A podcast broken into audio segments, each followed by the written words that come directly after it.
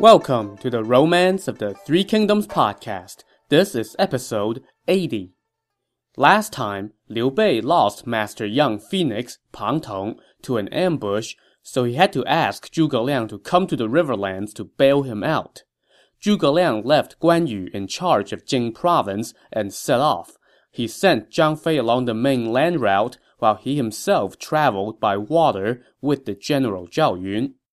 Zhang Fei had little trouble from the locals until he reached Ba County, where a stubborn general named Yan Yan dared to stand in his way. So Zhang Fei sent a messenger to Yan Yan, and this messenger conveyed the following sentiments from Zhang Fei. Old fool! If you hurry up and surrender, then I will spare your civilians. If you resist, then I will stomp your city flat and leave no one, not even the old and the young. This messenger probably did not make it very far past the old fool part before Yan Yan blew his lid. How dare the bastard be so rude! I am not one to submit to traitors! But Yan Yan did not shoot the messenger, since beheading was the preferred form of execution during this time. But seriously, Yan Yan actually allowed the messenger to keep his head. I will use you to deliver my message back to Zhang Fei, he said. But while the messenger got to keep his head, he was not able to keep everything on his head. Yan Yan ordered his guards to cut off the guy's ears and nose before letting him go. The poor schmuck, now earless and noseless, scampered back to Zhang Fei in tears and told him what happened and what Yan Yan had said. Zhang Fei took this quite well and said, Hmm, upon further reflection, perhaps I was a little too... No, no, just kidding. Actually, Zhang Fei was fuming so hard that he gnashed his teeth and his eyes grew wide. He immediately donned his armor and led a few hundred riders to the foot of the city walls to demand battle. But Yan Yan had told his men to just defend the city and ride out this storm, so the city guards just rained down insults of all stripes on Zhang Fei. Zhang Fei was in no mood for this, and he charged to the drawbridge several times, but that was when the guards began raining down arrows in addition to the insults, and each time, Zhang Fei had to fall back. This went on until nightfall, and no one came out to give Zhang Fei the honorable combat he craved, so he had no choice but to go back to camp and stew in his anger. The next morning, Zhang Fei again led his troops out to challenge for battle, this time, Yan Yan took a shot at him from the defense tower, and the arrow struck Zhang Fei's helmet, which was like pouring gasoline on the fire that was already raging inside him. You old bastard! Zhang Fei yelled as he pointed at Yan Yan. If I catch you, I will eat your flesh! Surprise, surprise, this flesh-eating threat did not make Yan Yan any more inclined to come out of the city, so Zhang Fei cursed from morning till night again, but again went back to camp without a taste of battle. On the third day, Zhang Fei again went to the foot of the city to demand combat, but was met with more of the same. Now, this place was a mountain town, and it was surrounded by hills. Zhang Fei rode up to the top of one hill to get a look down inside the city, and he saw that all the soldiers were armed and ready, but they were lying in wait. He also saw civilians going back and forth, transporting rocks and boulders to be hurled down at the enemy should the enemy try to scale the walls. Okay, since insults weren't working, Zhang Fei now tried a little trickery. He told his cavalry to dismount and told his foot soldiers to sit down on the ground like they were all exhausted. The idea was that the troops inside the city would take this as an opportunity to attack, giving Zhang Fei the fight he wanted. But the guys inside the city were just like, uh, right. You don't actually expect us to fall for that, do you? So once again, Zhang Fei returned to camp unsatisfied. Sitting in his tent that night, Zhang Fei had a stroke of genius. He told the bulk of his men to not bother going to challenge for battle anymore, Instead, they were to stay inside the camp for further instructions. He then sent only 50 soldiers to go hurl insults outside the city. The thinking was that Yan Yan would be lured out by the thought of an easy victory over just 50 guys. Once the plan was afoot, Zhang Fei was rubbing his hands, ready for a fight. But Yan Yan was not fooled by this either, and the scheme yielded no results after three days. Zhang Fei then had another brilliant idea. Instead of sending his men to challenge for battle, he sent them out to forage for firewood and to scout out the geography of the area. This went on for a few days, and Yan Yan was a little troubled by all the peace and quiet. I mean, the day just doesn't feel complete without Zhang Fei's troops slinging a fireball of Yo Mama jokes over the wall. So Yan Yan sent out about a dozen of his own soldiers, disguised as Zhang Fei's men, and had them blend in with Zhang Fei's foraging parties and slip into the enemy camp to gather intel. That day, after his men returned to camp, Zhang Fei sat in the main tent, stamped his foot, and cursed. Yan Yan, you old bastard! You are pissing me off! A few of his men said to him, very loudly, General, don't be impatient. We have found a narrow path that would allow us to sneak around Ba County. Why didn't you tell me earlier? Zhang Fei replied, also very loudly. Oh, we just discovered it this last couple days, his men said. We must not delay, Zhang Fei said. Prepare a meal at nine o'clock tonight. Then at eleven, the entire army will move out under the light of the moon. March with a twig in your mouth and remove the bells from your horses so that we may sneak through quietly. I will be at the front, leading the way. The rest of you follow me.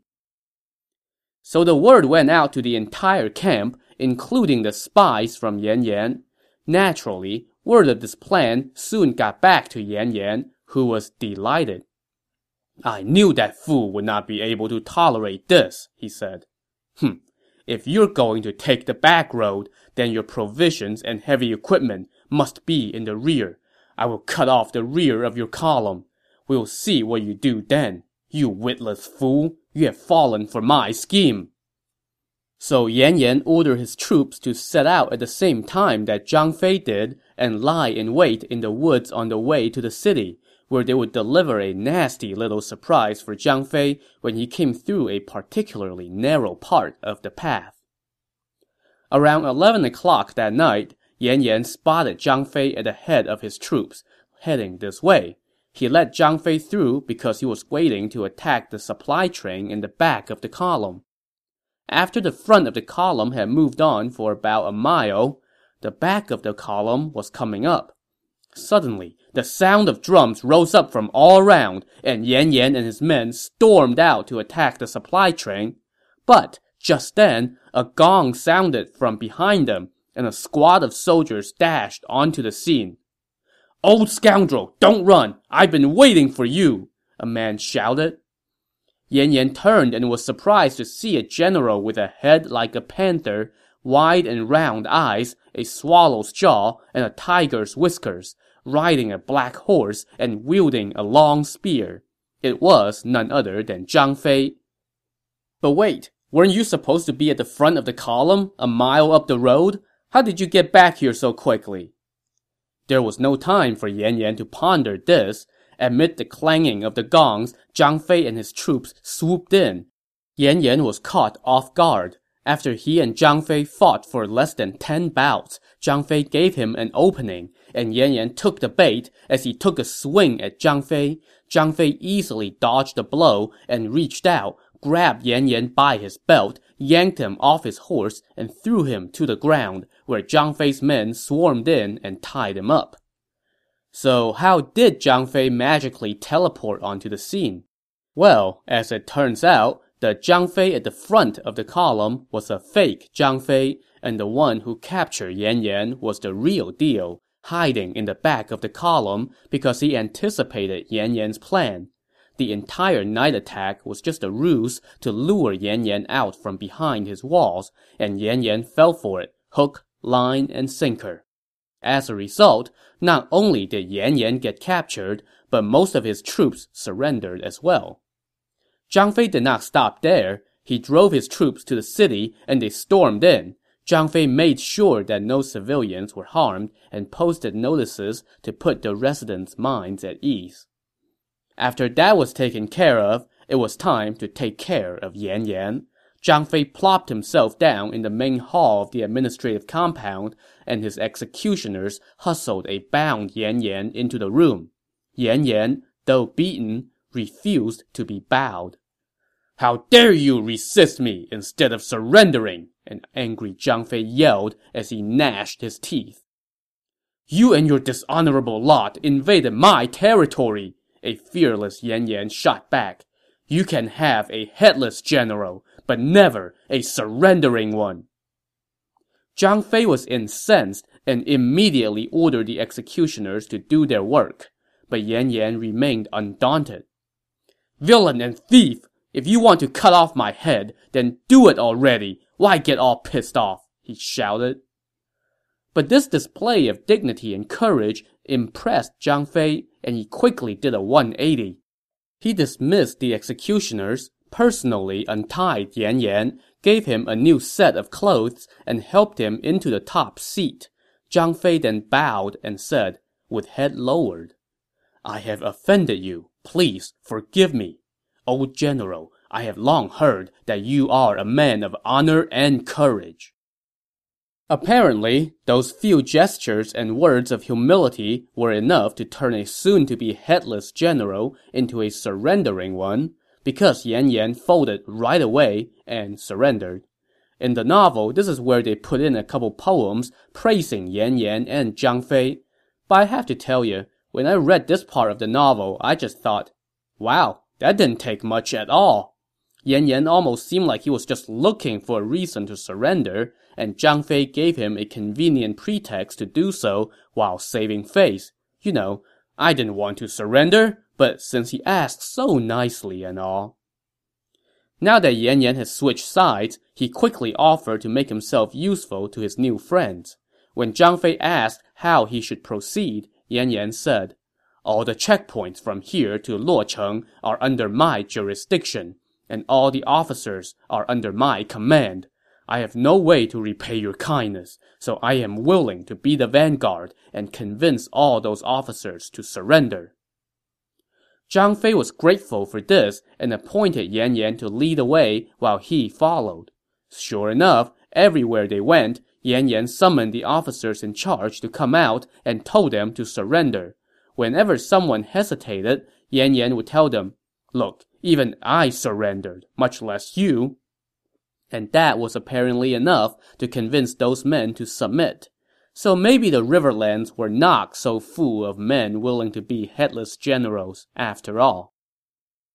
While Zhang Fei was cruising along, Liu Bei had gotten word from Zhuge Liang telling him that reinforcements were on the way and that he should rendezvous with them at Luocheng so Liu Bei assembled his staff to discuss how he should proceed.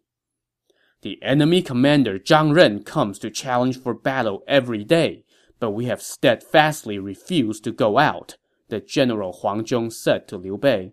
His troops must be lax and unprepared by now. We should raid their camp tonight. It would be even better than routing them in daylight. Liu Bei consented and instructed Huang Zhong to attack the left side of the enemy camp and Wei Yan to attack the right side, while Liu Bei himself led the assault on the middle. They set out around 9 o'clock that night, and hey, what do you know? Zhang Ren really was caught off guard. Liu Bei's troops stormed into his camp and set it on fire. The Shu soldiers all fled, and Liu Bei pursued them all the way to Luocheng that night. Zhang Ren and company managed to flee into the city, and Liu Bei set up camp on the main road. The next day, Liu Bei led his troops to the foot of Luocheng and laid siege to the city, but Zhang Ren refused to come out to fight. The siege went on for three days with no success. On the fourth day, Liu Bei led an army to attack the west gate, while Huang Zhong and Wei Yan attacked the east gate, leaving the south and north gates unattended. Now, there's a reason for this. Outside the south gate lay mountainous paths, while outside the north gate lay the Fu River, so there were geographical barriers blocking the enemy's escape route in both of those directions. Of course, This plan assumed that when the enemy troops did come out of the north or south gates, they would just keep fleeing north or south. But that's not quite what Zhang Ren had in mind. After the siege on the fourth day had gone from morning till dusk, he saw that Liu Bei's troops at the west gate were starting to tire. So Zhang Ren ordered his lieutenants, Wu Lan and Lei Tong, to lead an army out of the north gate. No, not to run away, but to turn toward the east gate and attack Huang Zhong and Wei Yan, who were busy laying siege to that side of the city. Meanwhile, Zhang Ren himself led an army out of the south gate and turned toward the west gate to take on Liu Bei. Inside the city, civilians were conscripted into service and hustled onto the walls to beat drums and cheer on the soldiers. Outside the city, Liu Bei had just instructed his troops to fall back, seeing that the sun was starting to set. But just as they turned around, roars rose up from atop the city walls, and Zhang Ren's troops arrived from the south gate, slashing through Liu Bei's ranks and throwing them into chaos. Huang Zhong and Wei Yan were presently engaged with Zhang Ren's two lieutenants and could not come help, so Liu Bei was on his own. He could not withstand the onslaught and did what he did best when the going got tough. He got the heck out of there, spurring his horse down a narrow mountain path. But behind him came Zhang Ren and a number of enemy horsemen, hot on his trail. Liu Bei furiously whipped his horse in an attempt to escape. Suddenly, he saw another squad of soldiers dashing onto the scene from in front of him. There's an ambush ahead and pursuers behind. Heaven must want me dead, Liu Bei cried out in lament.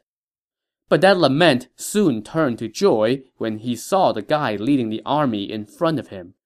It was Zhang Fei, who, as it turned out, had been coming down this road with his new buddy Yan Yan when he suddenly saw dust clouds rising in the distance, a telltale sign of battle. So Zhang Fei hurried forward and arrived just in time to cut off Zhang Ren's pursuit of Liu Bei. Zhang Ren and Zhang Fei fought for about a dozen bouts before Yan Yan showed up with the rest of Zhang Fei's troops. Zhang Ren hurriedly turned back and fled into the city, pulling up the drawbridge behind him. Zhang Fei now turned around and went to see Liu Bei and asked him, Master Zhuge was coming on the river. How has he not arrived yet and instead allowed me to get this first merit? The mountainous paths are treacherous, and was there no enemy resistance? How did you manage to get here first? Liu Bei asked him. All 45 checkpoints along this road surrendered thanks to the work of the old general Yan Yan, Zhang Fei said. So I did not have to expend any effort to get here. He then told Liu Bei about how he captured and then spared Yan Yan, to which Liu Bei was probably like, wait, wait, you outsmarted someone? Zhang Fei then introduced Yan Yan to Liu Bei, and Liu Bei thanked the old general. If not for you, how could my brother have reached this place? Liu Bei said as he removed his own gold-plated armor and gave it to Yan Yan, who bowed in gratitude. Liu Bei was just about to hold a banquet to welcome his reinforcements when word came that things were not going well at the east gate, where, oh yeah, there was still a battle going on. So, over at the east gate, Liu Bei's generals Huang Zhong and Wei Yan were leading a siege when they were attacked from the side by the Shu officers Wu Lan and Lei Tong. The Shu soldiers inside the city also charged out. Huang Zhong and Wei Yan's troops could not hold their ground, and the two led their armies toward the east in defeat. When Zhang Fei heard that there was more fighting to be had, he immediately asked Liu Bei to divide his forces into two and go help his generals. So, with Zhang Fei leading the left flank and Liu Bei the right, they raced into the thick of things on the east side of the city. Wu Yi and Liu Gui, the Shu generals leading the counterattack on the east side, quickly scrambled back into the city when they heard the roar of the enemy's reinforcements coming from behind. But their fellow officers Wu Lan and Lei Tong had ventured too far away from the safety of the city in their pursuit of the defeated enemy. Their chase ground to a halt when Liu Bei and Zhang Fei swooped in and cut them off from the city. Huang Zhong and Wei Yan then turned their soldiers around and became the pursuer. attacked on both sides, and figuring that they were no match for the enemy, Wu Lan and Lei Tong valiantly surrendered with all the troops under their command. Liu Bei accepted their surrender and then marched his army closer to the city. Inside the city, Zhang Ren was feeling mighty peeved, seeing how he had lost two more officers in Wu Lan and Lei Tong. The situation is dire, his fellow commanders Wu Yi and Liu Gui said. If we don't seek a decisive battle, we will not be able to repel the enemy. Let's send someone to Chengdu to tell our lord about the situation, and at the same time devise a scheme to counter the enemy. Tomorrow I will lead an army to seek battle, Zhang Ren said. I will feign a retreat and head toward the north side of the city. Send a squad of men out of the city to split the enemy's army in two, and victory will be ours. So it was settled. The next day, Zhang Ren led a few thousand men and made a lot of ruckus as they went out to pick a fight. Zhang Fei, of course, was itching for one, so he hopped on his horse and came out to trade blows with Zhang Ren. After less than ten bouts, Zhang Ren turned and ran, turning a corner around the city wall. Zhang Fei was hot on his tail when suddenly a squad of Riverlands troops darted out from inside the city, led by Wu Yi.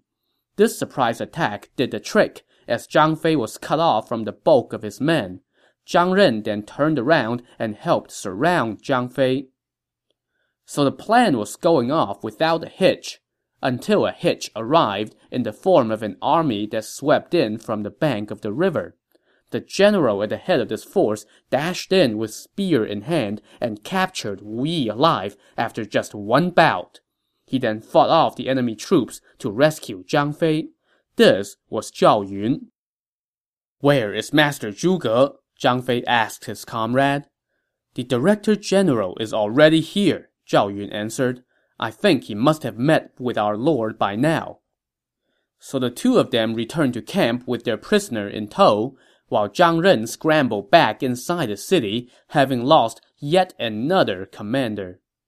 When Zhao Yun and Zhang Fei arrived in camp, Zhuge Liang was already there, and Zhuge Liang expressed his surprise that Zhang Fei had beaten him to the rendezvous. Liu Bei explained how Zhang Fei used his wit. No, seriously, his wit! To capture Yan Yan, and then his honor to convince the man to surrender, and how that made his trip a lot smoother. It is our lord's great fortune that General Zhang could use strategy, Zhuge Liang said with delight. Zhao Yun now brought his prisoner Wu Yi forward to see Liu Bei. Will you surrender? Liu Bei asked. Since I have been captured, how can I not surrender? Wu Yi answered. Um, okay. So for all the talk about how there are no surrendering generals in the Riverlands, only headless ones, we see yet another Riverlands general who was all too eager to switch sides. In any case, Liu Bei was delighted and personally untied Wu Yi.